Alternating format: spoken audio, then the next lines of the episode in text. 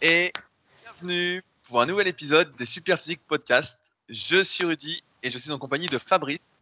Nous sommes les fondateurs du site superphysique.org destiné aux pratiquants de musculation sans dopage et également auteurs des livres Le guide de la musculation au naturel et musculation avec Alter, disponible sur Amazon. Et nous sommes très heureux de vous retrouver pour un nouvel épisode. Salut Fabrice. Salut Rudy. Alors ce matin, on sort euh, chacun l'un et l'autre de notre séance de cardio. Moi, j'ai fait mes 45 minutes de course et 12 minutes de gainage, et toi, tu as fait ton ergomètre. Et on est bien en forme. bah, on est bien en forme. Euh, oui, en fait, j'ai voulu changer mon organisation parce que habituellement, je faisais mon ergomètre euh, après le podcast, donc en fin de journée. Et là, je me suis dit que j'allais le faire très tôt le matin, comme ça, j'avais mon après-midi. Parce que si vous suivez mon autre podcast, vous le savez, j'ai enfin emménagé dans la Villa Superphysique et je suis devenu euh, peintre à mi-temps. le, temps de finir euh, toute la maison avec euh, mes compatriotes du SP Gym. Mais donc voilà, on a fait ça ce matin. Mais 45 minutes, qu'est-ce que j'ai fait en, termes de durée? J'ai fait 11 minutes et après j'ai fait 10 fois 500. Et ben j'ai fait un peu moins que toi en temps effectif. Ah bah. Après, c'était peut-être un petit peu plus rapide, mais moi j'avais fait les cuisses hier. Et je peux te dire que faire la course à pied quand tu as fait les cuisses la veille, c'est pas simple. Ouais, ouais, non, bah c'est sûr que. Mais euh, c'est marrant, bah, tiens, on peut parler rapidement cardio en fait. Euh, hier, j'ai fait un test aussi euh, sur le rameur en fait, parce que pas mal de mes élèves sont en... veulent perdre du poids, notamment ceux qui sont à ma salle, etc. Et souvent, je leur mets du rameur en fin de séance. Et j'ai fait, toujours commencer par 2 km, après 2 km 5, 3 km jusqu'à 5 km.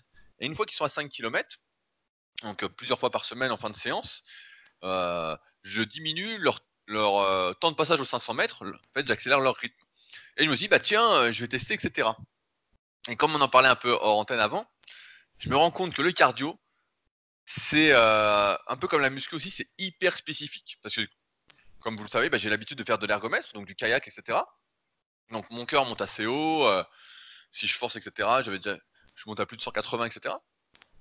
Euh, et je me dit, bah tiens, au rameur, je vais faire un petit 2-3 euh, km comme ça pour tester, pour essayer de refaire une base un peu aérobie, parce qu'on sait que l'aérobie, euh, c'est la base qui nous permet de fonctionner avec de l'oxygène, de mieux récupérer des efforts intenses qu'on fait, etc. On a d'ailleurs fini avec Arnaud toute la partie sur le cardio qui va sortir très très prochainement sur la formation super physique, méthode SP pour pour ceux que ça intéresse. Hein. je crois qu'il y a une petite dizaine de vidéos là-dessus. Et stupeur, au bout de 1 km, j'étais gonflé de partout, quoi.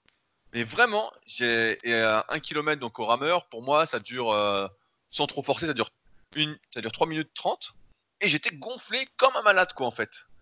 Parce que on n'a pas l'habitude quand on comme c'est hyper spécifique, en fait, le fait de faire un effort pendant 3 minutes avec les cuisses, le dos, etc. En fait, j'avais tout qui gonflait quoi et j'étais euh, limite paralysé par la congestion quoi. Donc c'est là qu'on voit que c'est vraiment euh, très très très spécifique quoi. Alors que je peux faire du vélo. Au début, ça va me congestionner un peu les cuisses et puis après, ça va aller. Donc euh, là, je fais mon petit test rameur pendant, je pense, en quelques semaines parce que je voulais refaire une grosse, grosse base aérobie avant. Mais euh, j'étais très surpris hier de comment je gonflais et de comment ça m'impactait ensuite alors que je tirais pour moi à un rythme assez faible. Sachant que mon record, pour ceux qui avaient suivi ma vidéo sur les SP Games, c'est 1,19 aux 500 mètres en allant à fond. Donc je suis 25 secondes au-dessus. Donc autant dire que pour moi, je tire pas du tout je pousse pas du tout. Et pourtant, euh, ça gonflait à fond, quoi, à cause de la durée de l'effort, quoi.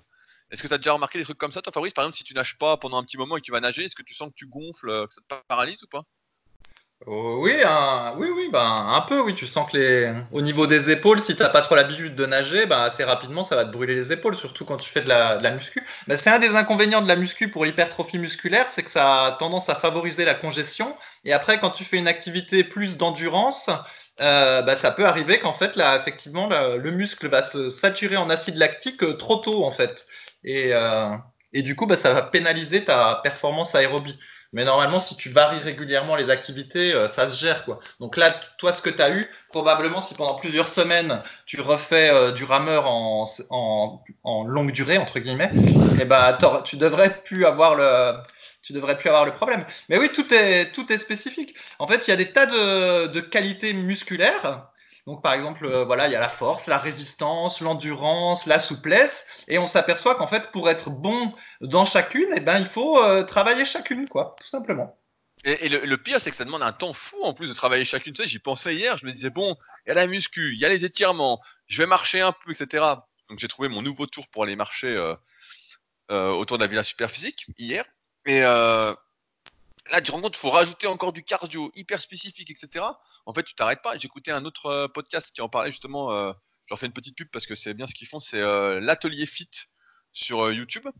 et ils en parlaient justement. Ils disaient qu'un bon test pour eux, eux, ils sont à la base, ils sont entraîneurs de CrossFit.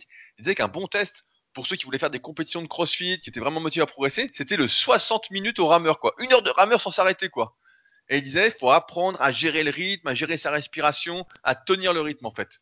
Et c'est vrai que c'est exactement ce qui s'est passé hier, c'est que, en fait, quand j'ai fait mon rameur, en fait, je congestionnais, je gonflais, c'était, euh, et pourtant, j'avais, j'avais pas l'impression de forcer, quoi. Et à la fin, comme tu gonfles, tu gonfles, tu gonfles, ben, en fait, après, t'es essoufflé, quoi. T'es essoufflé de rien. ah, le mec, en fait, il est, il est même pas sportif, en fait. T'es essoufflé de rien, alors que tu te dis, oh, putain, je fais du kayak à fond. Et tu vois, là, tout à l'heure, on parlait, je te disais la natation, parce que quand je reprends le kayak chaque année, bah ouais, j'ai les épaules qui congestionnent, ça brûle à fond, euh, voilà. Mais une fois que j'ai repris en 2-3 semaines, et bah euh, ça va nickel, quoi. Je suis bien, euh, je récupère, je sens que voilà, c'est cool. Mais là, c'était encore plus spécifique. Donc le rameur, vraiment, c'est vraiment un, appareil de torture, quoi. Vraiment, euh, je m'attendais pas à ça. Euh. Quand j'ai fait ça hier, je me suis dit. Et donc, quand mes élèves font 5 km, je me dis que. Après, ils ont moins de muscles aussi, hein, donc euh, forcément, c'est un peu plus facile, mais c'est déjà un, sacré entraînement. Hein. Ça dure entre 20 et 25 minutes. Mais comme tu l'as dit, en fait, plus tu as de muscles, et c'est là que la musculation peut être un inconvénient, etc. C'est que plus tu as de muscles, en fait, plus tu congestionnes. Parce qu'en muscu, on est toujours en train de faire des séries, même si nous on préconise des séries moyennes, donc des séries de 10 à 20 répétitions, euh, même si on prend des temps de récupération assez courts, par exemple on va dire on prend une 30 ou 2 minutes, bah, en fait on s'habitue à récupérer en fait. Faire, euh, j'exagère un peu, mais une minute d'effort, deux minutes de récup, une minute d'effort, deux minutes de récup, etc. Donc en fait on n'a pas le temps de vraiment travailler euh, son système aérobie. On est toujours en anaérobie lactique ou alactique, on fait des séries beaucoup plus courtes et avec des temps plus longs. Mais en fait on est toujours là-dedans, là-dedans, là-dedans. Sauf que dès qu'on fait un effort continu, en fait, euh, bah, on est complètement perdu, quoi. Euh, et c'est pourquoi bah, là, je voulais refaire une base en aérobie au rameur, pour, euh, parce que là, je voyais que j'arrivais au bout de ce que je pouvais faire, pour justement améliorer en quelque sorte ma condition physique, c'est ce que je vais essayer de faire ces prochaines semaines, ces prochains mois, on a le temps avant les prochains concours du club super physique, pour ensuite, voilà, que quand je fasse mes fractions, etc., bah, je récupère mieux, que ça aille mieux, etc. Mais c'était très très surprenant en fait. Je m'attendais pas vraiment. Je savais que tout était spécifique, mais tant que tu n'y es pas confronté à ce point-là, en fait, tu te rends pas compte quoi. Moralité, euh, bah, quand tu fais de la muscu, ben t'es bon en muscu. Et encore, t'es bon euh, dans les exos de muscu que tu fais. ouais, ça, ça c'est sûr. Hein, c'est... bon, je voulais partager avec vous parce que c'est vraiment important. On n'en parle pas souvent de l'aérobie, etc. Et quand on a fait toute la partie sur la formation avec Arnaud, on a vraiment repensé à tout, etc. Et donc on, on a vraiment expliqué ce qu'il fallait faire, pas faire, etc. Mais l'aérobie, c'est vraiment la base de tout. Moi, je me souviens que j'avais des débats avec mes entraîneurs d'athlétisme quand j'avais 10 ou 11 ans, où ils disaient voilà, euh, la base, c'est l'endurance fondamentale et seulement après, on accélère. Euh, et à l'époque, il y avait déjà des débats en disant euh, si tu fais de l'endurance fondamentale, tu transformes tes fibres rapides en fibres lentes. Je simplifie involontairement. Et donc après, quand tu fais du sprint, bah, tu n'arrives plus à accélérer parce que tu es devenu lent, etc. Et en fait, il y a un temps pour tout. Et ça, c'est important de l'intégrer. Il y a un temps pour construire la base comme avec des cycles de progression, on fait d'abord la base, on repart de bas, on travaille sa technique, on fait du volume d'entraînement, etc. Et pour après, ensuite, monter tout en haut, un peu comme une pyramide. On pose d'abord le socle et ensuite on peut aller en haut. Si n'y a pas le socle, la base, en fait, si on démarre par exemple trop haut un cycle de progression, on force dès le début, bah, en fait, on monte pas très haut, on peut pas monter haut, en fait. Et là, avec le cardio, etc., bah, c'est un peu pareil. Surtout que le cardio, bah, cette endurance fondamentale aérobie, en fait, aide à récupérer des efforts qu'on fait en musculation, à être plus en forme, à avoir une meilleure condition physique, etc. C'est ce qu'on a expliqué d'ailleurs dans la vidéo qui est sortie euh, dimanche dernier, que tu n'as évidemment pas vu, Fabrice, avec Butch, où on disait euh, voilà, euh, si on fait pas de cardio et qu'on fait que de la muscu, en fait, c'est comme avoir une belle voiture sans, moteur. Il y a une belle carrosserie, mais elle n'avance pas parce qu'il n'y a pas de moteur. Donc, d'où l'importance, comme on répète régulièrement, de faire au moins un peu de cardio chaque semaine pour vous qui êtes passionnés de muscu, qui, veulent qui voulez progresser Surtout si vous avez 25, 30, 35 ans et plus, comme Fabrice. Euh, rapidement, je voulais refaire un petit point sur euh, quelques trucs avant de répondre aux questions que vous avez posées sur les forums Superphysique. Je rappelle que dans ce podcast, en général, on répond aux questions que vous posez sur les forums Superphysique, donc superphysique.org. Et ensuite, il y a un petit onglet forum, un forum euh, qu'on lit tous les jours, auquel on répond, etc. avec les modérateurs, des forums qui sont assez animés. mais avant ça, je voulais vous reparler de l'application dont on a parlé la semaine dernière, SP Training, qui sort d'ici une semaine. La semaine prochaine, on fera un épisode spécial. Fabrice ne sera pas là. Il n'est pas en vacances, mais presque. On fera un épisode spécial avec Pierre pour répondre à toutes les questions que vous vous posez sur cette application qui sortira donc vendredi prochain. Euh, je rappelle que cette application, pour continuer un peu le teasing, ça va vraiment être une première dans le milieu de la musculation. Une application qui va vous permettre, grâce à nos algorithmes, de planifier vos cycles de progression, de vous dire quoi faire en fonction de la difficulté que vous ressentez, en fonction des notes que vous allez mettre sur chaque exercice. Ça peut servir également de cahier d'entraînement. Il y aura tous les exercices en vidéo, la possibilité de rajouter des exercices, euh, ce sera relié au club super physique, etc. Je vous en dévoile beaucoup, mais franchement, je suis vraiment très très content euh, de cette application. On a encore rajouté des choses hier avec Pierre.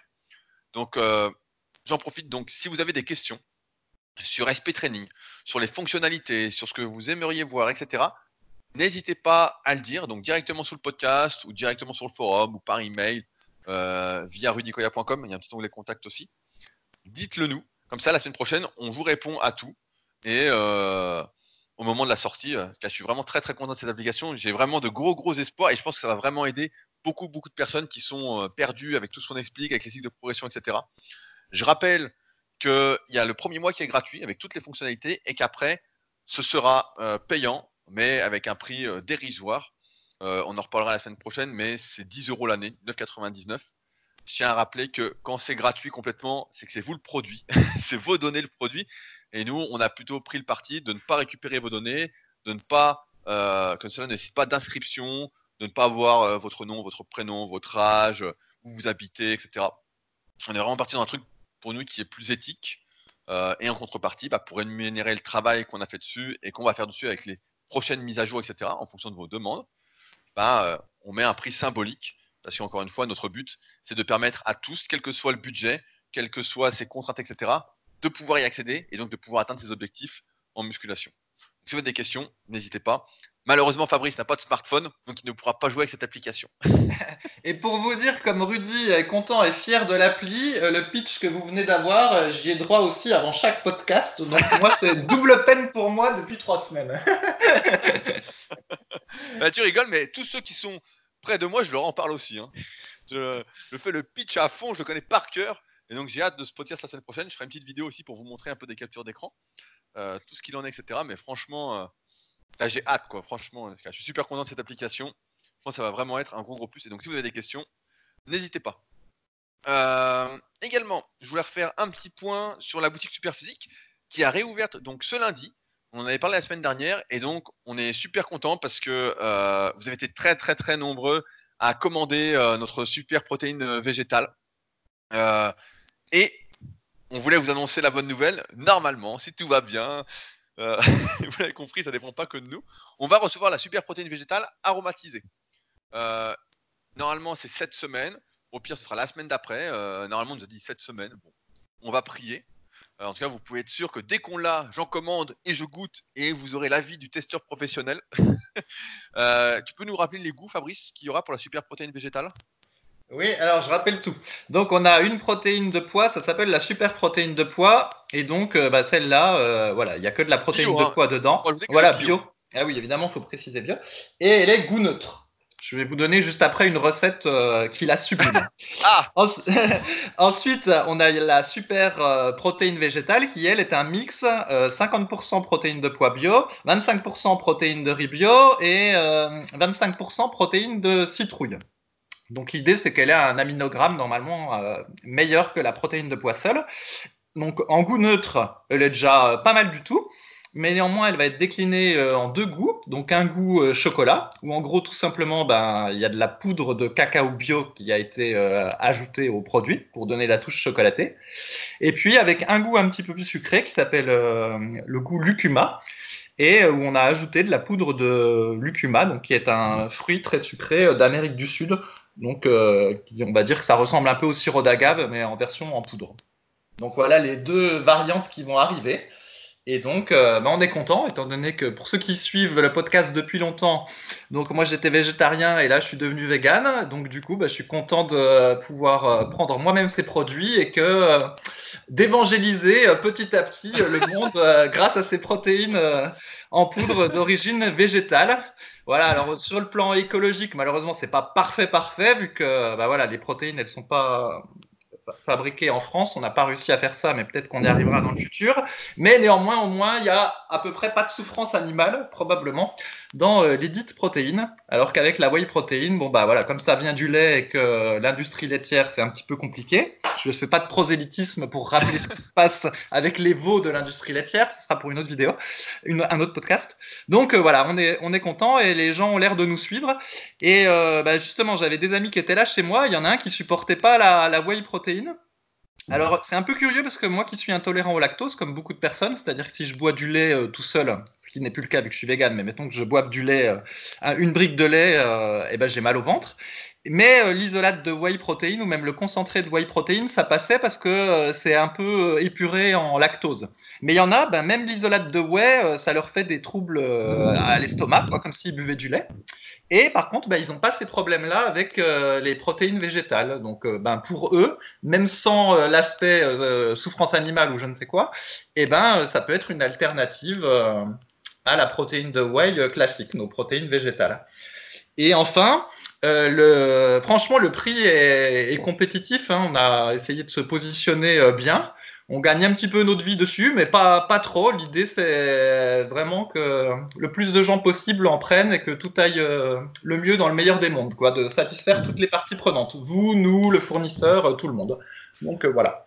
Non, mais c'est comme d'habitude, on essaye de rendre accessible ce qui n'est pas accessible quand on a commencé la musculation et qui pourtant peut faire du bien. Moi, j'ai personnellement hâte de cette protéine aromatisée. Ça va me permettre, en plus, bah, comme tu l'as dit, comme c'est pas très cher, de faire des économies en mangeant moins de viande ou moins de poisson, parce qu'actuellement, euh, faut dire que en mangeant 4 fois par jour et en pesant pratiquement 100 kilos, bah, je mange comme un dingue. et donc, je ne favorise pas l'écologie, on va dire. Donc, dès qu'elle sera disponible, un sachet de chaque, chocolat et lucuma, et à moi la collation pratique. D'ailleurs, tu voulais donner une recette, Fabrice. Donc, euh, ouais, donc... Quelle, est cette recette, chef Fabrice? Euh, Voilà, attends, j'en donne deux. Alors déjà, une, ah, idée, de...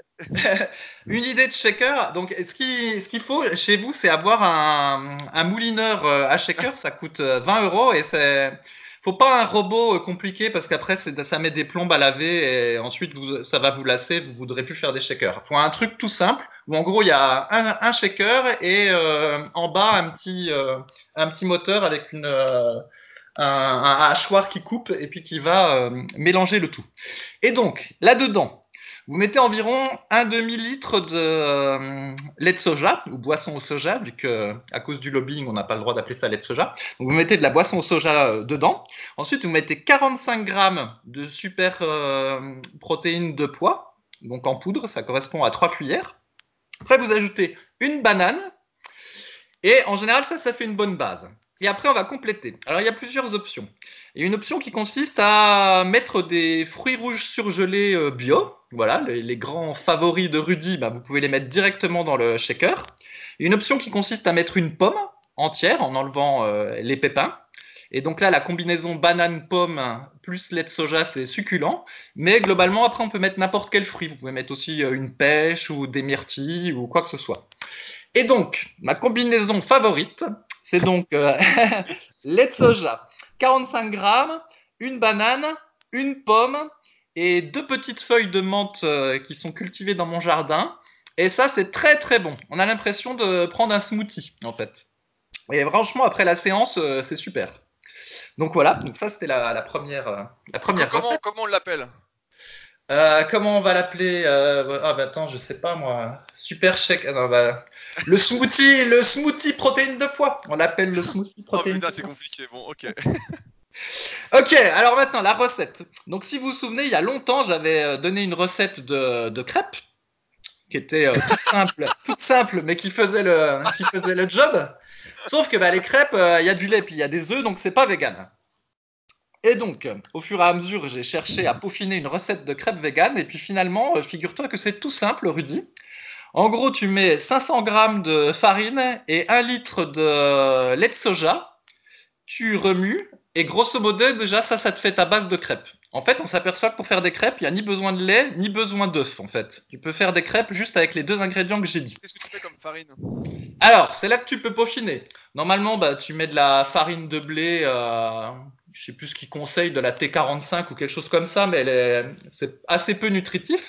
En fait, j'ai remarqué qu'en mettant de la T65, ça va. En mettant de la farine d'épeautre, euh, ça va en mettant. Après, tu peux couper. Donc, en gros, ce que tu peux faire, c'est qu'à la place de mettre 500 grammes d'une seule type de farine, par exemple 500 grammes de farine d'épaule, tu peux mettre 250 grammes de farine d'épeautre, 200 euh, grammes de farine de blé et, par exemple, 50 grammes de maïzena si tu veux un peu de légèreté. Sinon, tu peux aussi mettre 50 euh, grammes de farine de camute et ça, ça va te donner un petit goût euh, noisette à, tes crêpes. Ou aussi tu peux mettre de la farine de lupin. Et ça, ça va donner un petit peu d'onctuosité. Voilà. Et donc ça, c'est la base de la crêpe. Donc on voit, c'est très très simple. Et en plus, c'est même plus léger à digérer que les crêpes classiques où tu mets euh, du lait et des œufs. Après, pour les cuire, comme toi, tu es un mauvais de la cuisine, je vais te rappeler comment faut faire. donc, il faut une, euh, une, poêle antidérapante, évidemment. Et toute l'astuce, c'est de la chauffer suffisamment longtemps avant de faire ta première crêpe. Donc, en gros, tu la mets, tu mets ta poêle, tu vas mettre un tout petit peu d'huile d'olive dessus. Après, tu étales l'huile d'olive avec un sopalin, juste pour qu'elle soit légèrement graissée, ta poêle. Mais même cette étape-là, elle peut être facultative, mais bon, on l'a fait quand même. Et après, tu vas faire chauffer euh, dans le vide pendant 5 minutes. Et ensuite, seulement, tu mets ta première louche de crêpe. Et euh, normalement, là, ça devrait bien se passer. Assez rapidement, ta crêpe, elle va, elle va cuire. Le bord de la crêpe va se décoller un petit peu. Puis quand ça commence à se décoller, tu retournes. Et là, tu sais que c'est bon. Ensuite, pour l'accompagnement. Alors, il y, a des, y a des truc qui mettent de la confiture dedans. de la confiture euh, industrielle, la bonne maman, un truc horrible. Alors qu'il y a une alternative à la confiture qui est très simple. Il faut aller à la Vie Claire ou au Biocop ou à n'importe quel magasin bio, en général c'est là-dedans qu'on trouve. Il y a quelque chose qu'on appelle du sucre complet muscovado. Et en fait c'est un... C'est encore mieux, on va dire, que le sucre de canne que vous pouvez trouver euh, en, hypermarché, parce qu'il y a un goût euh, mélacé, puis c'est bourré de nutriments. Et donc, ce que vous allez faire, vous allez acheter ce sucre-là, muscovado. Vous allez prendre un verre.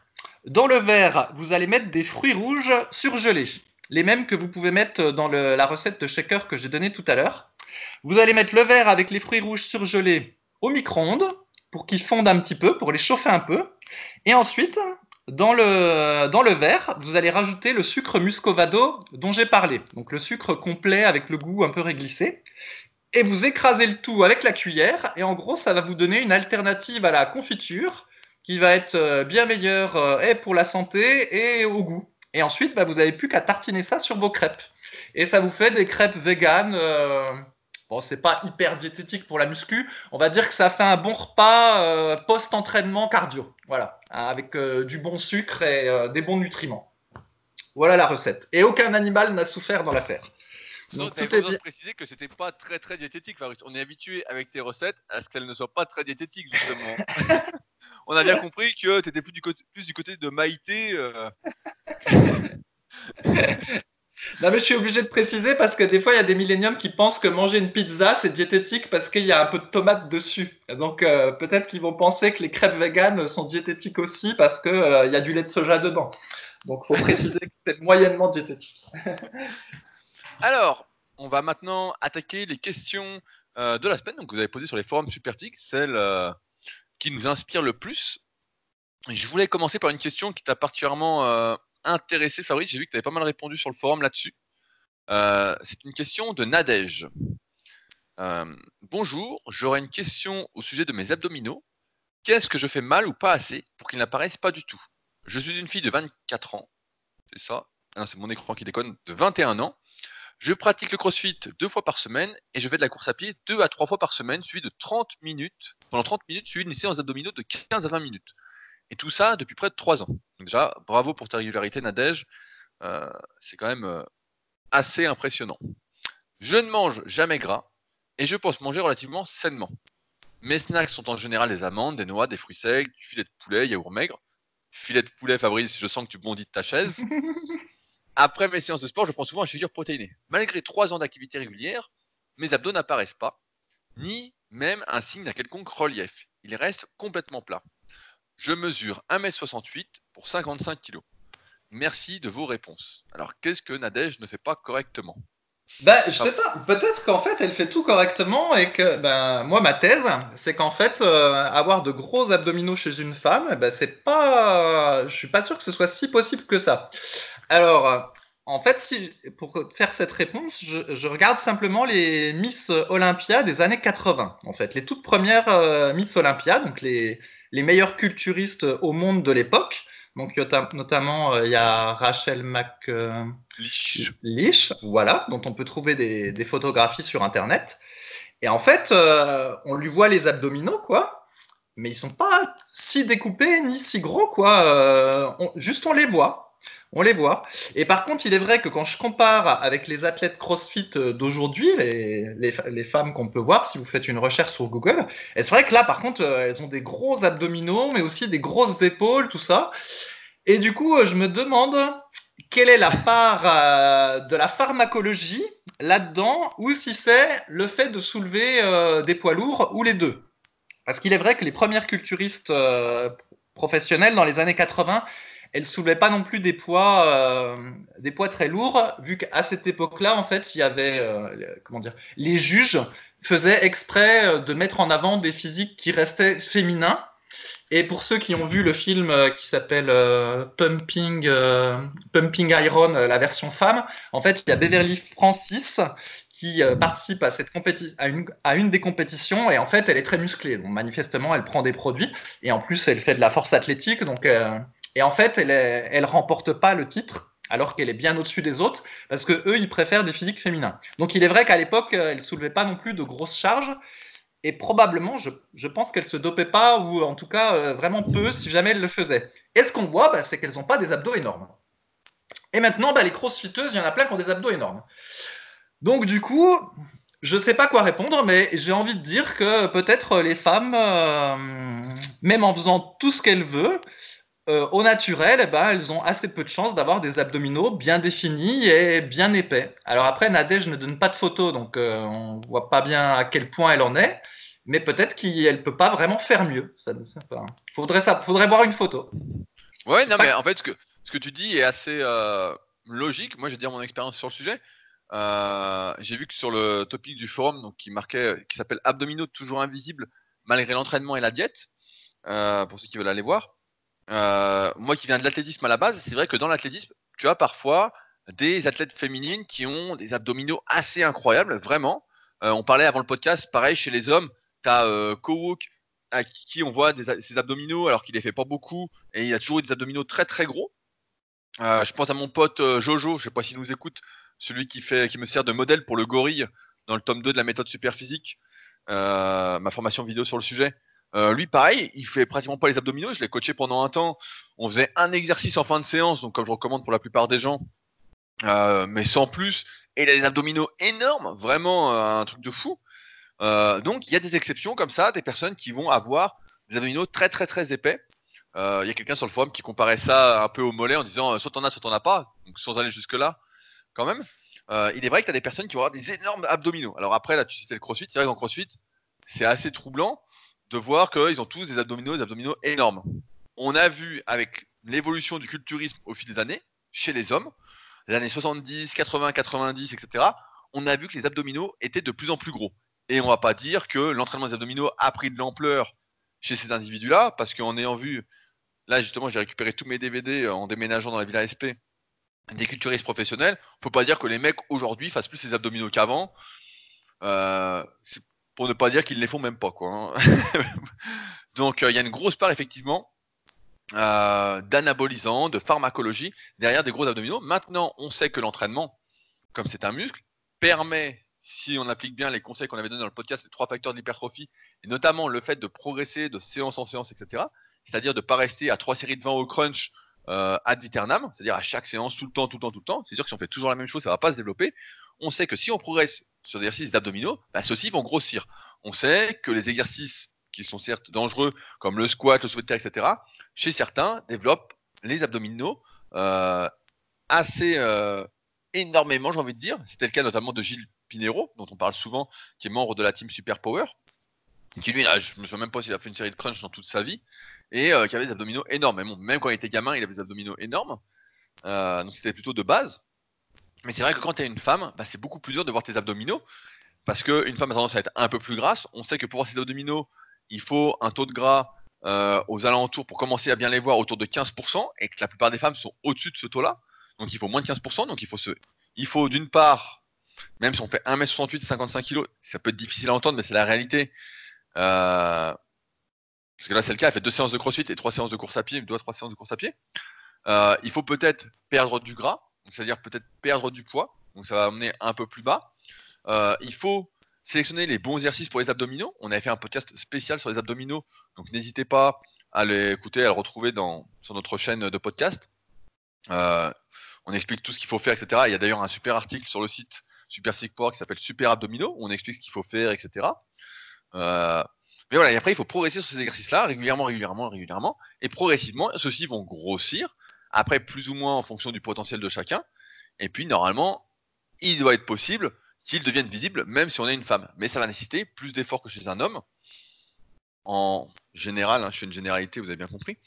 Et euh, mais c'est peut-être ça qui manque, c'est peut-être que Nadège fait toujours les mêmes exercices sans trop forcer. C'est peut-être une minute de gainage en planche, 20 crunch, euh, du gainage oblique euh, une minute, etc. Tout le temps la même chose. Elle se dit bah ouais ils grossissent pas, on les voit pas de plus en plus, on les voit pas. Bah ouais mais si tu fais toujours la même chose, c'est comme au développé couché ou au biceps, tu prends toujours 8 kilos pour faire du curl, tes bras vont pas grossir ils vont grossir si tu passes de 8 à 10, à 12, à 14, à 16, etc. C'est ta progression qui fait que ça va grossir. Et sinon, bah, euh, il va pas se passer grand chose. Mais c'est vrai que, ouais. Alors après, pour revenir sur le crossfit rapidement, j'aimerais mettre une petite nuance quand même, c'est que beaucoup de femmes ont vraiment des abdominaux très très très développés. Et la, question, alors, en dehors de la pharmacologie, hein, on n'est pas à convaincre là-dessus, je pense. je pense que personne n'est dupe. Euh, c'est euh, on sait que aujourd'hui le CrossFit attire de plus en plus de personnes très très douées, qui ont de gros antécédents sportifs, etc. Donc forcément, ces personnes qui sont déjà douées de base, donc il faudrait voir avant qu'elles s'y mettent vraiment au CrossFit, etc. Comment étaient leurs abdominaux, c'était vraiment loin, etc. On en voit quand même qui n'ont pas des très gros abdominaux en CrossFit. Je pense notamment euh, à Camille Leblanc-Bazinet, qui a, cette année, je crois, elle a fait en équipe, qui avait gagné les CrossFit Games pendant une année, qui maintenant qui se fait plus d'haltérophilie, qui elle est un peu plus grasse que les autres et qui n'a pas d'abdominaux surdéveloppés. Je ne sais même pas si on les voit, hein, pour dire. Donc euh, il y a une grosse part génétique et euh, sans doute une grosse part euh, de produits aussi, vu ce que je vous ai relaté sur l'évolution des abdominaux des culturistes professionnels. On regardait Arnold à l'époque, on se disait ah bah ils sont bien ces abdominaux, c'est cool. Puis après on a vu on a vu Ronnie Coleman qui avait des abdominaux monstrueux. Ouais, enfin monstrueux dans tous les sens En fait, ouais, pour revenir aux culturistes pro, effectivement, dans les années 80-90, ils avaient des abdominaux plus gros et plus découpés. Et là, depuis les années 2000, le niveau des abdos descend un peu. Apparemment, ce serait peut-être dû à l'insuline. Ils ont les fessiers striés, mais ils n'ont pas des abdominaux ciselés de nos jours. Donc, euh, il y a une controverse un peu euh, sur le sujet. Mais effectivement, les athlètes des années 90, ils avaient euh, des abdominaux très gros et très découpés. Je me souviens de Hakim Albrecht, que j'aime ah bien. c'est vraiment l'exemple type du, du, gars qui a des super abdos. Et d'ailleurs, il confessait ne les entraîner quasiment pas. Donc, ça montre bien que c'est pas pas toujours lui, pas toujours lié. Et puis ajoutons aussi que chez les femmes, donc pareil, hein, si, on prend euh, les Miss Olympia, plus elles sont euh, sèches euh, et avec des beaux abdominaux, plus elles ont des implants au niveau des seins, parce que ben, comme dans les seins, ben, il y a un peu de gras, ben, quand on, son taux de gras diminue beaucoup, et ben, certes on voit les abdominaux, mais ben, il y a les seins qui fondent aussi. Donc c'est un compromis à avoir chez la femme. Les hommes n'ont pas ce souci. Mais les femmes, euh, voilà, après elles perdent des seins et éventuellement des fesses, euh, voire les deux, euh, pour voir leur abdos. À voir. à, vous de choisir à quoi vous voulez ressembler. Voilà. non, mais sincèrement, la musculation pour les femmes est plus dure. Hein. Moi, je, ah oui, ah bah, non, mais c'est sûr que c'est beaucoup plus dur. C'est pour ça que quand une fille a des résultats et qu'elle s'acharne avec de la persévérance, moi je suis beaucoup plus admiratif. À chaque, chaque vidéo qu'on fait, des concours, qu'il y a des tournois super physiques, des super physiques games, etc., je, vois, je dis franchement une fille a beaucoup plus de mérite pour moi qu'un mec euh, qui fait de la muscu. Hein. Surtout quand elle s'acharne et qu'elle a des résultats. C'est que vraiment, euh, elle était vraiment motivée, quoi. Hein, parce que euh, c'est pas comme un mec, voilà, en un an, il peut un peu se transformer, etc. Une fille, parfois, en un an, il se passe pas, je veux dire, pas grand chose. a beaucoup moins, quoi. Hein. Donc, euh, quand une fille a des résultats vraiment et qu'elle partait de loin, euh, chapeau. Franchement, bravo. Sur ce, on va passer à une autre question. Comme vous le savez, actuellement, c'est une période de vacances pour beaucoup de personnes et je me suis dit que ce serait peut-être intéressant, étant donné que beaucoup d'entre vous vont commencer à rentrer après ce jeudi 15 août.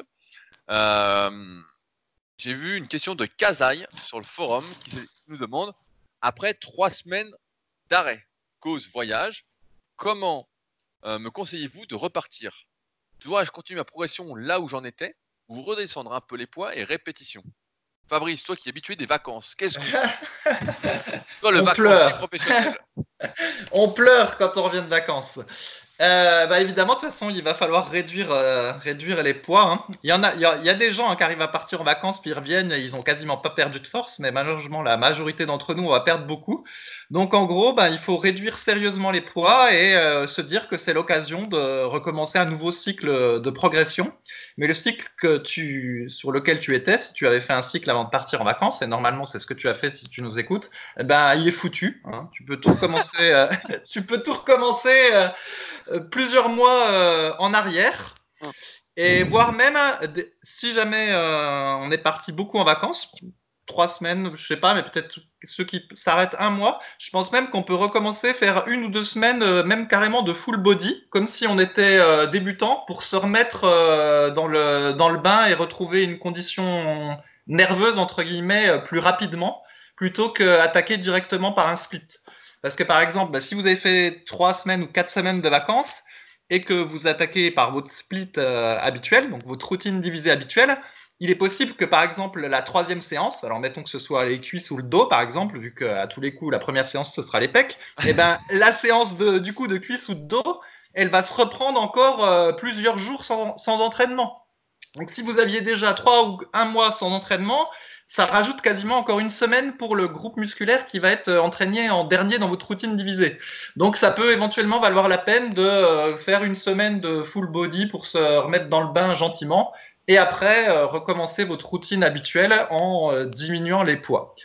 Après, bah, évidemment, pendant les vacances, faut essayer d'être aussi actif que, que possible et bah, surtout manger. On en avait déjà parlé si jamais on arrête complètement sa diète pendant les vacances, on a remarqué que c'était encore pire à la reprise, alors que si on continue à manger éventuellement des, saletés parce que c'est les vacances, mais en plus à continuer à manger une alimentation riche en protéines, en bons glucides, eh ben, on a tendance à moins perdre. Voilà ce qu'on ce qu'on peut conseiller, mais bon, moi je, je, culpabilise en fait chaque fois que je prends des vacances parce que euh, effectivement je sais que ça va être la galère euh, quand je vais reprendre et c'est même un peu maladif parce que chaque jour de vacances qui passe, je me dis merde, hein, encore euh, un jour supplémentaire de déconditionnement physique, mais bon, faut bien partir en vacances quand même de temps en temps pour plaire à, sa moitié parce que sinon on a d'autres problèmes. ah mais c'est vrai que trois semaines d'arrêt c'est assez énorme. Hein. Moi, je me souviens pas avoir pris plus de 3 ou 4 jours ces dernières années d'arrêt. Mais je me souviens que quand je prenais effectivement une semaine ou deux par-ci par-là, ah, tu, je prenais vraiment une tôle. Alors après, une semaine, avec l'expérience, avec mes élèves, etc., j'ai pu voir comment contrer ça. Il suffisait de pas perdre de poids, voire de grossir un petit peu, de ne pas hésiter à prendre voilà 200, 300 grammes sur la balance ou 500 grammes. C'est ça, quand on revient, ça va. mais trois semaines, j'avais fait un article justement sur ce sujet-là qui s'appelait Comment reprendre la musculation sur mon site euh, rudicoya.com. Vous tapez comment reprendre la musculation et vous tomberez dessus. Et euh, en fait, si on s'arrête trois semaines, comme tu l'as dit, je pense que euh, on peut relancer de très très loin son entraînement. Il faut surtout pas continuer les cycles où on en était, de toute façon ça passera pas. Il y a très peu de chances que ça passe. Si ça passe, on va avoir des courbatures horribles parce qu'on sera effectivement déconditionné, on sera désimmunisé à l'effort. Et donc on va avoir des courbatures de chien. Par exemple, si on refait les cuisses après trois semaines, là où on en était, ah, c'est sûr que pendant dix jours on marche plus. Hein, certains élèves pourront témoigner. Euh, mais ouais, il faut reprendre au moins, je dirais, euh, c'est ce que je disais, hein, malheureusement ça va peut-être peur encore à entendre, mais faut reprendre 6 semaines avant là où on était. Donc je prends un exemple. Si on est euh, à 10 fois 100 au coucher avant de partir en vacances, j'ai envie de dire, on peut reprendre en revenant, relancer son cycle de progression complet. On peut reprendre à 87 ou 90, c'est 90 c'est un peu lourd, à 87,5 en série de 10, alors qu'on était en série de 10 à 100, et remonter progressivement. Il faut jamais, je reprécise, avoir peur de repartir bas. Euh, CF, la théorie de la base dont on a parlé en début de podcast. Euh, parce qu'après, ça va nous aider à avoir moins de courbatures, à mieux préparer la suite, à mieux refaire une base. À chaque fois de toute façon que je suis monté très très haut sur des barres, c'est que j'étais parti, surtout ces dernières années, je vois, euh, j'avais pas hésité à faire des périodes vraiment très très très faciles euh, avant de monter. Donc euh, je dirais pour partir après 6 semaines avant, au moins.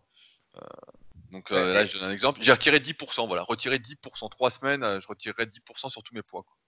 Ouais, et encore, selon les personnes, ce sera, ce sera peut-être plus. Et j'ajoute qu'en plus, la reprise, c'est une période propice à la blessure ah si oui vous allez trop vite. Parce qu'en plus, vous avez perdu en mobilité, vous avez perdu en gainage. Donc là, la pire erreur à faire, genre, ce serait reprendre euh, du squat, genre avec les mêmes poids qu'avant que vous étiez parti. Alors là, vous pouvez être sûr que vous allez vous faire mal au dos. Donc, euh, ouais, la, la, reprise, euh, il faut être prudent. Au passage, ça m'a toujours étonné parce que des fois, dans, la, dans les journaux, on entend que les, les footballeurs professionnels, ils, euh, ils reprennent l'entraînement au mois de septembre. Et sous-entendu, ils ont arrêté pendant deux mois. Et alors, euh, je ne sais pas si c'est vrai et s'ils se contentent de faire quelques footings pendant les vacances, mais si c'est vrai, sincèrement, c'est quand même de la. Comme je sais pas. On se dit, on se dit c'est quand même de la rigolade. Parce que dans quel sport tu peux t'arrêter deux mois et euh, reprendre euh, tranquillement au mois de septembre alors que tu es un professionnel, tu vois? Les, les haltérophiles, ils peuvent pas s'arrêter une semaine, ils perdent. Les cyclistes, euh, c'est pareil, ils peuvent pas s'arrêter aussi longtemps, sinon ils se déconditionnent à toute vitesse. Mais on entend que les footballeurs, les footballeurs, ils prennent deux mois de vacances et ils reprennent en septembre tranquille. Alors je sais pas si c'est la réalité ou quoi, mais si c'est la réalité, euh, franchement, c'est pas très sérieux. Non, mais je pense que tout ça, c'est exagéré en fait. Je pense qu'il y en a peut-être certains qui font ça, mais les meilleurs des meilleurs font pas ça. Tu peux pas t'arrêter autant et revenir. Oui, tu peux prendre une semaine et encore, tu prends une semaine en restant un peu actif, en faisant de la récupération active, en faisant des massages, en faisant des étirements, en faisant euh, de l'endurance fondamentale, comme on a dit, en jouant rapidement au foot, etc. Mais je t'arrête deux mois, ça c'était avant. On a bien vu par exemple le rugby, c'est un bon exemple. C'est qu'il y a encore des quelques dizaines d'années, le rugby était assez amateur. On voyait que les mecs euh, étaient tous un peu grassouillets, etc. Et maintenant, c'est tous des super athlètes. Quoi. C'est tous, euh, tu vois, des rugbyman. Tu te dis putain, mais c'est quoi ces monstres Les types euh, sont un peu gras et encore, parce qu'on exagère un peu. Hein. On est sur un podcast de musculation, mais ils ont des physiques de fou, une condition de fou. Les mecs s'arrêtent pas, c'est sûr. De toute façon, le meilleur secret qu'on peut donner, le meilleur conseil, c'est que pour avoir des résultats, faut jamais s'arrêter, quoi. Vraiment. et ouais, c'est encore une fois, je dis beaucoup de trucs qui sont durs à entendre peut-être, mais ne pas s'arrêter et c'est comme ça qu'on a le maximum de résultats, qu'on progresse vraiment. Si je prenais des semaines de. On avait un truc sur le forum à l'époque où on disait ça sur Smart Weight Training, donc l'ancêtre de Superphysique, où on disait justement, euh, c'est celui qui ne se blesse pas qui va le plus loin, dans le sens où c'est celui qui s'arrête pas, qui n'a pas besoin de s'arrêter, qui va le plus loin. Et euh, j'en suis un bon exemple. Malgré les petites blessures que j'ai eues, je me suis jamais vraiment arrêté. Et euh, c'est ce qui fait qu'aujourd'hui, je dépasse euh, certains qui étaient bien meilleurs que moi auparavant. Petite dédicace à Cowalk. Mais euh, mais ouais, c'est vraiment le secret de ne pas s'arrêter. Et même si vous allez en vacances trois semaines, moi je dirais, n'hésitez pas à trouver une salle. Là, j'ai euh, par exemple Butch qui est parti une semaine en vacances. Je lui ai dit, bah, trouve une salle pour faire au moins une séance. Voilà, faire au moins une séance par semaine. Au moins, ça maintiendra. Une séance avec les principaux exercices. Donc, par exemple, si pour les pecs vous faisiez trois exercices, bah, vous en faites qu'un. Pour le dos, si vous en faisiez quatre, bah, vous en faites que deux. Vous faites des tractions ou du rowing. Euh, on pourrait imaginer une séance, si c'est possible, de maintien en vacances. Qui certes, sur trois semaines, ne va pas vous aider à tout maintenir, mais euh, à lutter à éviter les courbatures horribles à la reprise et à maintenir 95% de votre niveau de force, ainsi vous reprendrez mieux. Ça, ce serait le meilleur conseil que je peux vous donner, c'est euh, au moins de faire moins une petite séance par semaine qui dure une heure, une heure et demie, et voilà. Dans une semaine, je pense que c'est pas très compliqué de trouver une salle pour faire ça. Non? Eh ben, je ne sais pas, moi dis ça dépend où tu pars en vacances. Ah, je sais pas, il y a bien des salles dans toutes les villes du monde quand même. À moins que tu partes, euh, je sais pas, euh, au fin fond de la Colombie. eh ben, je vais te le dire parce que je pars au fin fond du Pérou euh, au mois d'octobre. Eh ben, je te dirais s'il y a des salles. Ah bah, il y a rien, mais c'est sûr qu'il y a Du côté du Machu Picchu et tout ça, tu... on verra s'il y a des salles. non, on veut pas faire des pompes avec des élastiques. Hein. ben, c'est ce que je vais faire, figure-toi. Je vais emmener des élastiques et puis faire des pompes au-dessus de, de mon lit, en mettant les pieds sur mon lit, en prenant mes élastiques. Et voilà, je vais faire des pompes surélevées avec élastiques pour, essayer de ne pas trop perdre. Putain, ce guerrier. Alors, il y avait une autre question qui m'a semblé intéressante, c'est une question de Musbo qui dit euh, Pour mes triceps, j'effectue par défaut 4 séries de barres au front sur banc incliné en amenant la barre derrière la tête afin de solliciter plus la longue portion des triceps, suivi de 4 séries d'extension à la corde sur une poulie haute pour essayer de plus solliciter le vaste externe. Si j'inverse l'ordre des deux exercices, pensez-vous qu'il y aura une différence sur le moyen et long terme? Car je souhaite privilégier le développement du vaste externe pour un rendu plus massif des bras quand ils sont le long du corps Merci. Fabrice, veux-tu nous faire un petit rappel euh, anatomique du triceps? Oula Oui, donc dans le triceps, il y a, donc trois portions. Il y a la portion interne, qui euh, visuellement sert euh, quasiment à rien.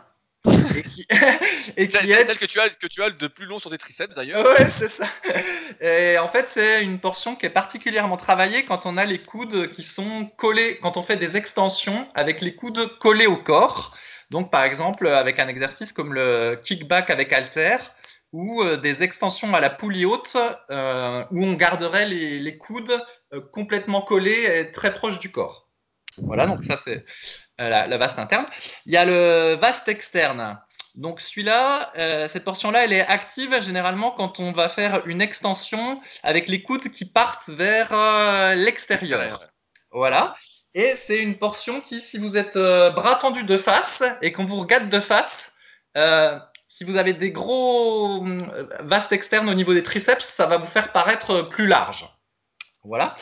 Et ensuite, vous avez la longue portion qui, elle, est particulièrement active quand on a le bras au-dessus de la tête, ou en tout cas très éloigné du corps. Donc l'exercice par excellence qui va la solliciter, c'est les extensions à un bras au-dessus de la tête, où euh, bah là elle est particulièrement active, mais également donc le barre au front si vous laissez partir les coudes en arrière, ou euh, éventuellement sur un plan incliné, comme il dit. Tout ça, ben, du coup, le coude est éloigné du corps et ça sollicite beaucoup la longue portion. Et cette longue portion, on la voit particulièrement quand on fait une pause double biceps. Donc euh, après vous êtes brossé les dents, si vous regardez votre biceps euh, dans la glace, en le contractant, et ben généralement c'est la longue portion qu'on voit. Et je crois que c'est aussi celle-là qu'on voit particulièrement si vous faites la position de triceps de côté, comme font euh, les culturistes pro. Si vous cherchez euh, Dorian Yates euh, triceps sur Google, vous devriez trouver une de ces poses où il fait les triceps de côté, qui est assez impressionnante le concernant. Et donc voilà, après pour répondre à sa question, sincèrement, j'en sais rien, je pense pas qu'à long terme ça change grand chose l'ordre euh, des exercices. Pour le vérifier, moi j'ai une technique, c'est de voir dans quelle mesure le deuxième exercice perd en force par rapport à si on le faisait en premier. Et en général, euh, je pense qu'il faut faire en premier le- l'exercice qui fait que le deuxième va pâtir le moins possible. Alors l'exemple euh, que je peux donner, qui n'est pas lié au triceps, mais vous allez comprendre tout de suite, dans les vieux programmes d'entraînement, des fois on voyait des développés au-dessus de la tête pour les épaules qui étaient faits avant le développé couché. Et en fait, quand on fait ça, on a les perfs au développé couché qui sont complètement éclatés. Si vous commencez, ah ouais, là vous perdez, euh, je sais pas, peut-être 30% de force, enfin un truc de fou. Donc on comprend que euh, c'est- pas terrible. Par contre, si vous faites le développé couché et qu'après vous faites des développés au-dessus de la tête, eh ben le mouvement de développé au-dessus de la tête, il va pas perdre 30%. Il va perdre, euh, moi je dis au hasard peut-être 10%. Il, il perd un peu, mais pas autant. Donc on en conclut qu'il faut mieux commencer par le coucher. Et bien là, du coup, avec ces deux exercices, je pense qu'il peut essayer de faire le test. Et il voit s'il commence par la poulie, dans quelle mesure ça impacte son barre front, et s'il commence par le barre front, dans quelle mesure ça impacte euh, la poulie, et ça lui aidera éventuellement à choisir l'exercice avec lequel il faut commencer.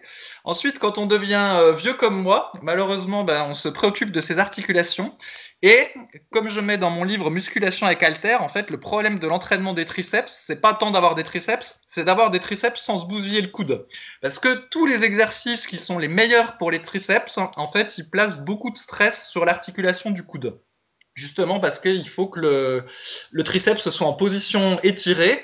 Et donc, du coup, ben, dans la position dans laquelle il est étiré, avec le coude qui est en avant du corps, et ben, ça met aussi beaucoup de stress euh, sur l'articulation. Et donc, comme la poulie haute est moins stressant pour le coude, on pourrait dire que, indépendamment des éléments que j'ai apportés tout à l'heure, c'est peut-être l'exercice à privilégier et à faire en premier parce que comme ça, ça va échauffer doucement le coude et solliciter le muscle du triceps. Et du coup, quand vous allez passer au barre front, vous allez avoir les coudes bien échauffés. Le triceps va être un petit peu pré-fatigué et donc du coup, vous mettrez moins lourd et vous aurez malgré tout, allez, 90% des bénéfices de l'exercice, euh, alors que vous auriez eu 100% si vous l'auriez fait en premier. Mais voilà, vous le faites en deuxième, vous ménagez votre coude, et puis euh, voilà, tout, tout, va bien. Ça peut être euh, deux, stratégies. Toi, je sais, Rudy, qu'à un moment donné, tu faisais beaucoup d'extensions nuque à un bras. Ça a bien marché, mais qu'avec le temps, je crois que tu as mis le mouvement un peu de côté parce que ça commençait vraiment à, tirer sur le coude et sur l'épaule. Ma mémoire est bonne. Ouais, c'était plus sur l'épaule en fait. Bah, le problème c'est que je suis devenu tellement fort après que euh, je mettais des poids qui étaient euh, assez euh, importants. Et en fait, c'est toujours pareil. Quand un exercice étire, en fait, il est beaucoup plus dangereux que l'exercice qui n'étire pas. C'est pour ça qu'on voit qu'au fil des années, comme tu l'as dit, bah, pour toi, et je vois même à l'époque avec, Michael Gundy, avec qui je discutais beaucoup, il, il évitait de plus en plus d'exercices qui étiraient parce que c'est une position de fragilité en fait. C'est des exercices qui n'exploitent pas ce qu'on appelle la relation tension-longueur. C'est-à-dire que le muscle, quand il est étiré, est dans une position de faiblesse et plus on vieillit, plus on est fragile. Et comme on met lourd en fait sur ces exercices-là à force de progresser, bah, on est dans une position vraiment de faiblesse qui peut contribuer à des déchirures. Et je me souviens que justement sur une extension nuque, à un moment, je m'étais déchiré un petit peu. Je sais plus, c'est pas le triceps droit ou le gauche.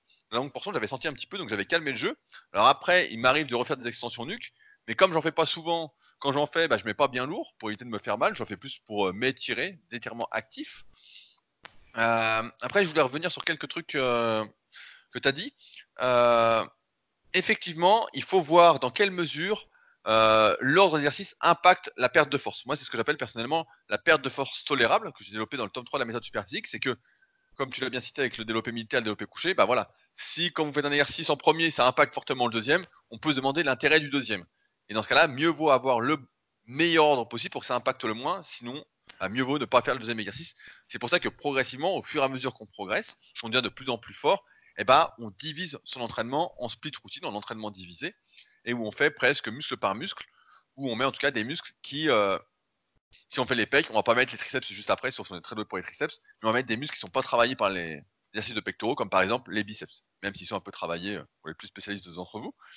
Euh, également, sur, là, sur la question des triceps, malheureusement, c'est vraiment ce que j'ai pu voir au fil des années, c'est qu'il y a vraiment une grosse, grosse histoire de morpho-anatomie en fait. C'est que c'est très, très rare euh, d'avoir la longue portion, le vaste externe très long.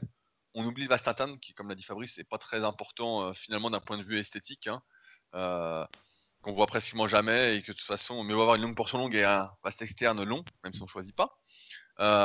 et donc, en fait, si on a les deux longs, bah, effectivement, l'ordre d'exercice va assez influer sur le développement des deux portions. Maintenant, dans la pratique, ce que j'ai remarqué, c'est que souvent la longueur musculaire au sein des chefs du triceps était déséquilibrée en faveur d'un des chefs.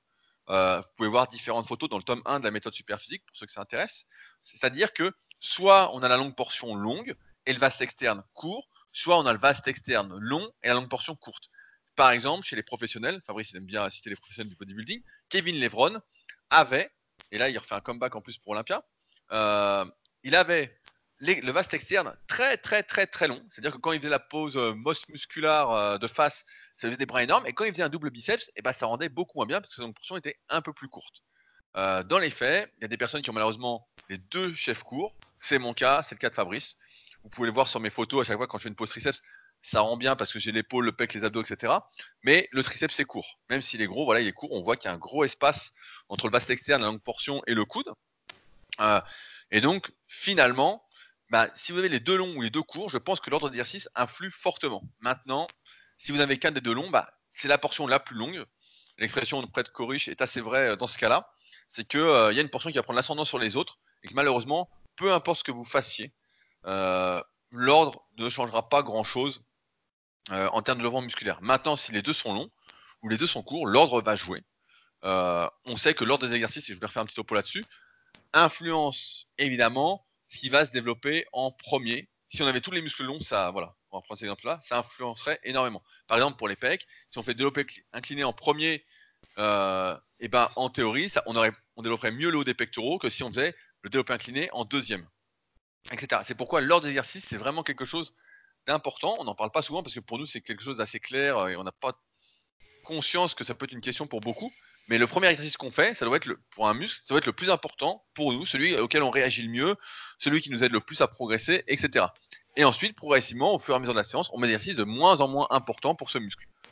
Par exemple, je voulais rebondir sur une question, ça me permet d'enchaîner, une question de Steph que j'ai vue cette semaine au Superphysique Gym, qui est membre actif du forum Superphysique, euh, et qui se demandait est-ce qu'il doit faire des écartés couchés ou du pull vert après son développé couché, son développé incliné aux haltères, qu'est-ce qu'il doit faire?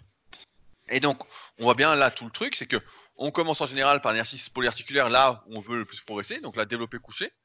Ensuite, euh, on sait que le développé couché n'impacte pas trop, on en avait parlé il y a très très longtemps euh, avec Fabrice, je crois, hors antenne, euh, n'impacte pas trop la perte de force sur le développé incliné. Donc on fait le développé incliné juste après, donc alter je crois là, sur le, sur le coup pour Steph. Ou c'est l'inverse, je ne sais plus. et donc voilà, ça n'impacte pas trop. Et après, bah, une fois qu'on a les triceps qui sont complètement cramés, qui sont le facteur limitant des développés, et ce qui implique pourquoi on ne doit pas faire de séries très longues sur l'exercice de développé. CF, encore une fois, le tome 3 de la méthode superphysique pour toutes les explications là-dessus. Euh, et ben, ensuite, il se pose la question de quel exercice d'isolation, donc qui va être moins efficace pour se développer, si les pecs sont pas un, point faible. Dans ce cas-là, sinon, l'isolation sera préférable.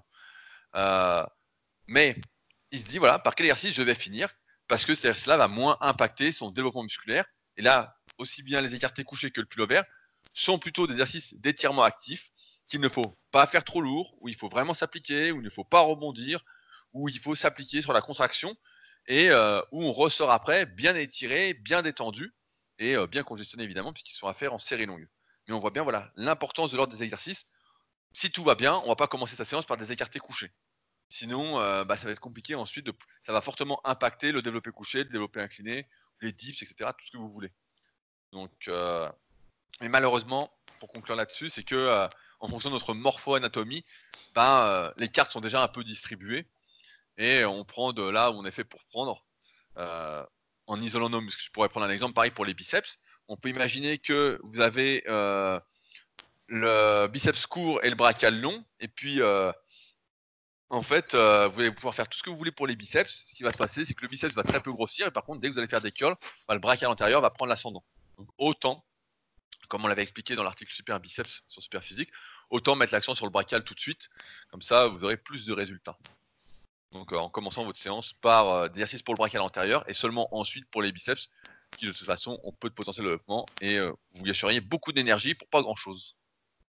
Ouais, et j'ajoute qu'au niveau de la morpho-anatomie, il n'y a pas forcément une symétrie entre le bras droit et le bras gauche. Donc, il peut y avoir des cas où euh, voilà, vous pouvez avoir le chef long à droite qui va être, euh, j'ai au hasard, long, et le chef long à gauche qui va être court, et vice-versa. Donc, euh, des fois, il y a des bizarreries. Et si on prend même Arnold Schwarzenegger, bah, vous pouvez voir qu'il n'a pas euh, les biceps parfaitement symétriques. Il y, il y, en a un qui est un peu plus long que l'autre. Et c'est assez visible quand il fait une pose de double biceps le biceps qui est un petit peu plus court, et bah du coup, il, a un pic plus gros que le biceps qui est euh, un petit peu plus long. Donc euh, même lui n'était pas euh, parfaitement symétrique. je voulais rebondir sur une autre question. c'est une question de Guaquetan. on va l'appeler Gua, comme ça ce sera plus simple pour le, podcast. donc je lis je suis un homme de 27 ans, je mesure 1m83 pour 63 kg, un poids stable depuis mon adolescence. Je ne bois pas, je ne fume pas. Je suis actuellement père au foyer et je m'occupe de mon bébé de 15 mois. J'ai beaucoup plus de temps pour moi, par conséquent, je souhaite me prendre en main. J'ai mal au dos, alors mon médecin m'a prescrit de le muscler pour réduire les douleurs. Aussi, j'aimerais obtenir une condition physique normale dans un premier temps, pour que dans un futur, à environ un an, je puisse démarrer la boxe amateur en club. J'ai toujours été très mince et chétif. J'ai l'impression d'être plus endurant qu'explosif, j'ai peur de me blesser si je commence via barre de traction et halter. Donc je me demande si le rameur ne serait pas un outil, un bon outil pour muscler mon dos et prendre un peu de muscle partout, vu que je n'ai pas la possibilité d'aller en salle. Voilà, euh, le reste de la question, euh, c'est le choix du rameur. Fabrice, qu'est-ce qu'on peut dire à notre cher Goua ben, bah, par rapport à ses objectifs, euh, bah, sincèrement, je pense que c'est peut-être pas une si mauvaise idée en fait qui se mette euh, au rameur. S'il n'a pas de velléité à faire de la musculation, euh, comment dire, à, long terme, et si ce qu'il veut, c'est juste retrouver une condition physique avant de se mettre à la boxe, après tout, bah, s'il veut faire du, rameur, pourquoi pas hein, Il aura, il gagnera pas autant de muscles que s'il avait fait de la muscu pure, mais je pense qu'il prendra déjà un peu de dos, un peu de biceps. ça lui fera un peu son cardio. Après tout, pourquoi pas Comme euh, je dis souvent off avec Rudy, euh, euh, parfois en fait les, gens se mettent tout de suite à la musculation, mais la natation ou le rameur ou, d'autres activités comme ça qui mettent en jeu beaucoup de muscles peuvent convenir aussi aux, débutants qui veulent pas forcément passer par la case muscu. Donc, je sais pas, je lui conseillerais peut-être de rester sur son envie si c'est ça lui plaît, et puis voilà. Ouais, en fait, moi, ce qui me gêne dans son truc, c'est euh, il dit j'ai mal au dos, alors mon médecin m'a prescrit de le muscler. Donc la question serait plutôt où est-ce qu'il a mal au dos? Et si on imagine que c'est comme la plupart des gens dans le bas du dos, je pense que là, la musculation, du moins dans une optique de gainage, est quand même assez indispensable de base pour réduire les douleurs qu'il a au dos, voire les supprimer. Ça, c'est le premier truc. Après, pour obtenir une condition physique, effectivement, le rameur, euh, comme j'en ai parlé en début de podcast, eh ben, c'est une bonne idée. c'est plutôt une bonne idée. S'il en fait plein, mais on rigole un peu, mais le rameur, c'est hyper dur pour commencer. Hein. Franchement, vous allez crever. Alors après, il est très très léger. Mais moi, il y a autre chose qui me choque, en fait, c'est que ce qu'il aimerait faire, c'est de la boxe amateur, en fait. Et pourquoi s'emmerder si vraiment l'envie, c'est de faire de la boxe? On sait très bien qu'on tient pas sur. Euh, là, il parle d'un an. Il y a très très peu de chances que sur un an, ils tiennent en fait à faire du rameur, alors son objectif c'est la boxe. Moi j'irai directement à la boxe. On le répète régulièrement quand les gens nous demandent sur le forum, voilà j'aimerais faire de la musculation pour m'améliorer dans mon sport que je fais deux fois par semaine.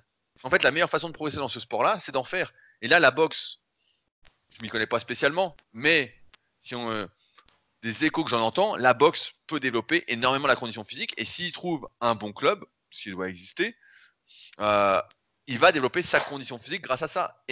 Après, pour son mal de dos, bah, juste faire euh, au moins du gainage dans tous les sens, dans les quatre sens. Donc gainage planche, gainage oblique, gainage inversé, dans un premier temps, et ça va lui permettre de progresser. Mais je vois beaucoup de personnes en fait qui prennent euh, des détours en fait pour en arriver là où ils veulent. Si tu veux faire de la boxe, en fait, pour moi, c'est fait de la boxe.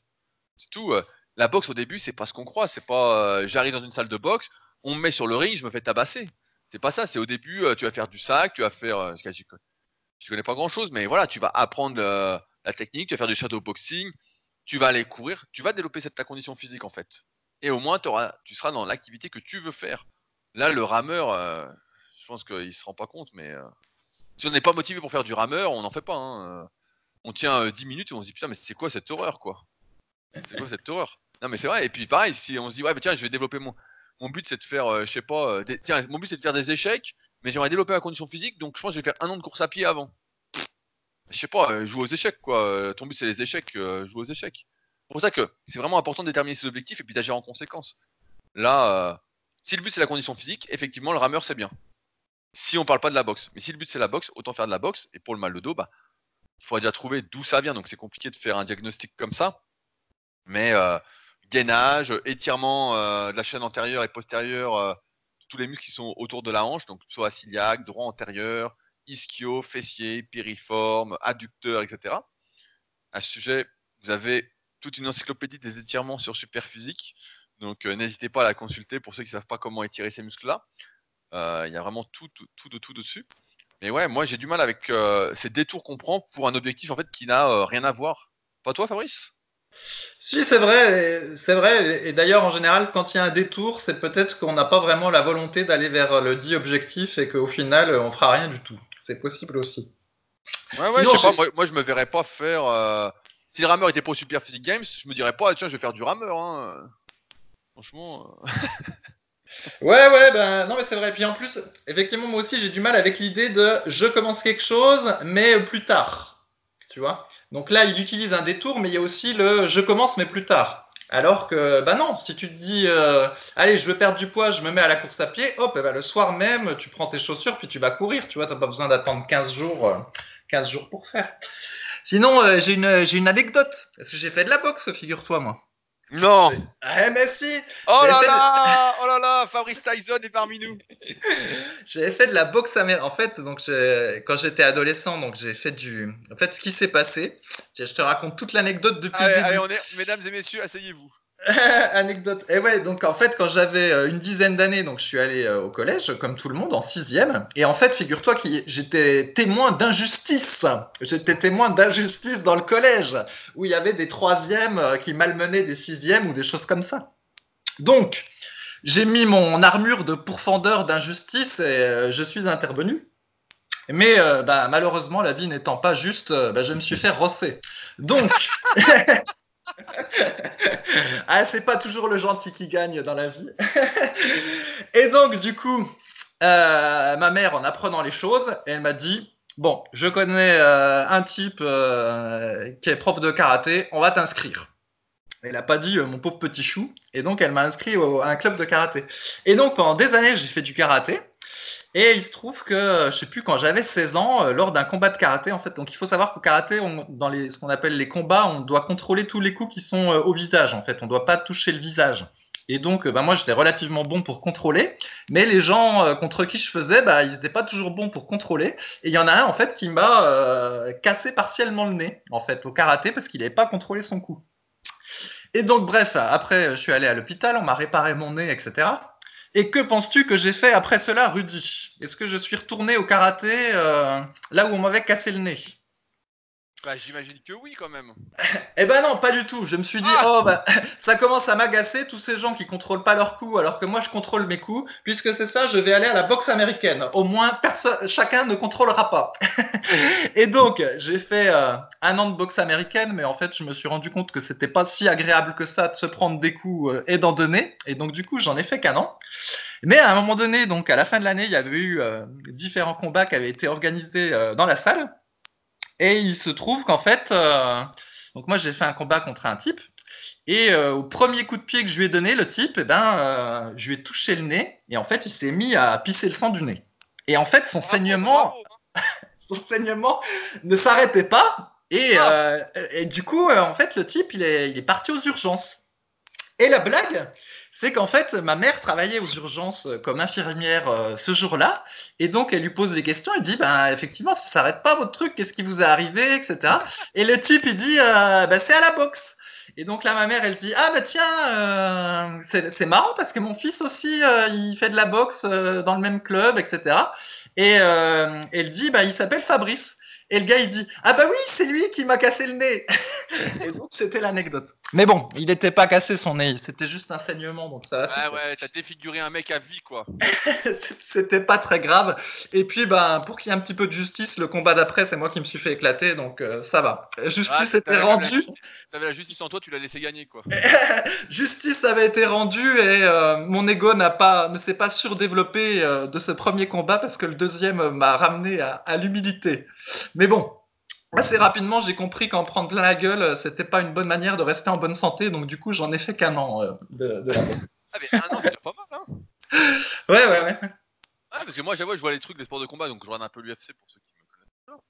Et c'est vrai que tu dis, ah, c'est bien et tout, mais en fait, à- à- en vérité, en fait, tu t'en prends plein la gueule, quoi. En fait, tu payes pour apprendre, et en fait, quand tu fais des combats, donc au début, tu fais pas de combat, etc., mais en fait, après, tu t'en prends vraiment plein la tronche, quoi.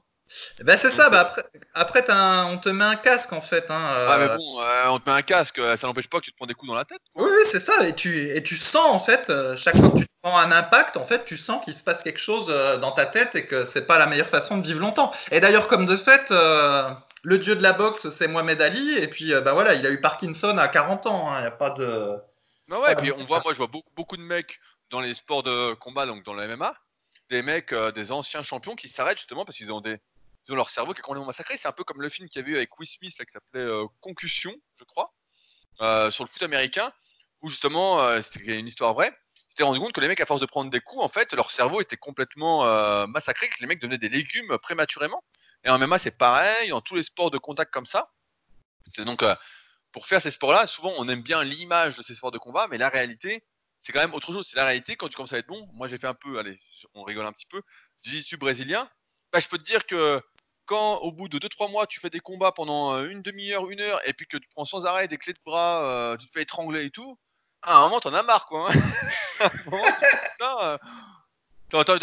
Ah bon, ça, ça que c'est du jiu-jitsu brésilien et que c'est pas la vraie vie, hein, parce que sinon, le mec, tu le mords, quoi. hein. Franchement, euh, tu te dis, euh, c'est quoi, tu fous toi dans les yeux, hein, c'est un truc du style. Mais, mais voilà, c'est pour dire, euh, c'est pas. euh, on, peut aimer, on peut aimer l'idée. Pour ça, la, la boxe, là, sur la question, la meilleure façon d'y aller, c'est va faire la boxe, et puis tu vas, va à la boxe, et puis comme ça, tu verras ce que ça donne. Et tu- parce que la plupart des gens n'ont pas envie de s'en prendre plein la gueule, faut le dire. Voilà, t'as pas envie de te faire éclater la gueule, t'as pas envie de te faire péter le nez par Fabrice, quoi. Donc, donc ouais, ouais, c'est. Pour ça, souvent, on aime une image, mais en fait, on se rend pas compte de ce qu'est l'activité. Donc, c'est pour ça qu'il faut vite la tester, comme ça, on évacue l'idée. Et puis, euh, ou alors, ça nous plaît, on aime bien s'en prendre plein la gueule et on aime bien en mettre. Et puis, dans ce cas-là, bah voilà, on fait son choix euh, en connaissance de cause. Euh, et bah, sur ce, on va arrêter cet épisode ici. On est déjà à Attends. 1h, à 1h10. Je, un je voulais faire un, je voulais juste faire un follow-up. La, dernière fois, en fait, on avait parlé des, des différentes formes d'eau, l'eau Oui, du oui, robinet, l'eau en bouteille. Etc. J'avais donné ce que je pensais être les avantages et les inconvénients de chacune des formes. Et donc, il y en a qui, en commentaire, qui ont suggéré comme alternative de euh, traiter l'eau du robinet, en fait, euh, d'utiliser un système de filtration euh, pour améliorer la, la qualité de l'eau du robinet et avoir un bon compromis rapport qualité-prix écologie. Donc euh, voilà, j'en dis pas plus parce que je ne suis pas assez renseigné sur le sujet puis j'ai pas testé. Mais donc c'est une piste pour ceux qui veulent une, une alternative à l'eau en bouteille et l'eau du robinet euh, toute simple. Voilà. Oui, oui, on, a eu beaucoup de commentaires sur SoundCloud sur le dernier podcast sur l'eau, des commentaires qui étaient vraiment très très intéressants. Donc on n'est pas assez spécialiste pour pousser plus loin le truc, mais n'hésitez pas à aller voir si le sujet qu'on a abordé la semaine dernière vous intéresse. Il y a vraiment euh, des mecs qui s'y connaissent en commentaire, qui ont mis des trucs vraiment hyper intéressants et qui m'ont appris certaines choses. Donc sur ce, on va arrêter là pour aujourd'hui. Je voulais juste rappeler un truc parce que j'ai oublié d'en parler à chaque fois. C'est que le samedi 7 septembre, donc dans très très très très bientôt, faut que je prenne mes billets de train, euh, faut pas que je traîne. Je serai en conférence à Paris, au Cercle Tissier à Vincennes, pour donner deux conférences. La première le matin de 9h30 à 12h30 sur l'analyse morpho-anatomique. Euh, donc je vais vous expliquer, vous apprendre à analyser quelqu'un. Donc en trois heures, ça va être compliqué que vous repartiez comme un professionnel, mais au moins vous aurez les bases ce que ça implique derrière en termes d'entraînement, etc. Donc c'est le contenu qui est déjà disponible si vous ne pouvez pas venir sur le tome 1 et le tome 2 de la méthode superphysique, disponible sur rudicoya.com. Si vous pouvez venir, bah, c'est mieux. Et l'après-midi, ce sera sur réussir et entreprendre sur Internet. Comme on en rigole à chaque fois avant les podcasts avec Fabrice, je vous expliquerai tout ce qu'on fait pour euh, réussir. Après, euh, moi, ça fait déjà plus de 13 ans que je suis sur le net, à vivre de ma passion. Fabrice, ça fait encore un peu plus longtemps je vais vous expliquer tout ce qu'on fait aujourd'hui, tout ce qu'il faut faire pour réussir euh, à vivre de sa passion sur Internet.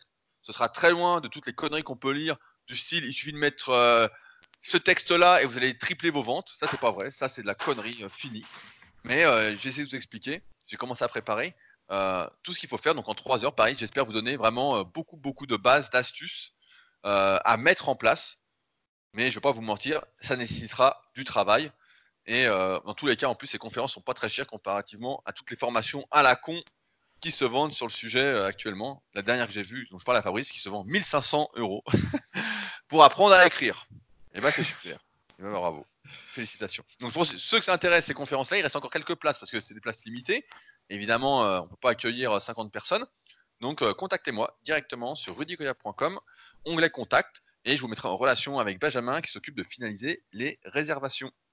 Et si vous avez des questions dessus, bah, n'hésitez pas en même temps. Sur ce donc, si vous avez des questions, utilisez les forums Superphysique. Et nous, on se retrouve la semaine prochaine pour notre podcast spécial sur l'application SP Training sans Fabrice qui sera en vacances comme d'habitude. Allez, dans 15 jours en ce qui me concerne. Salut Salut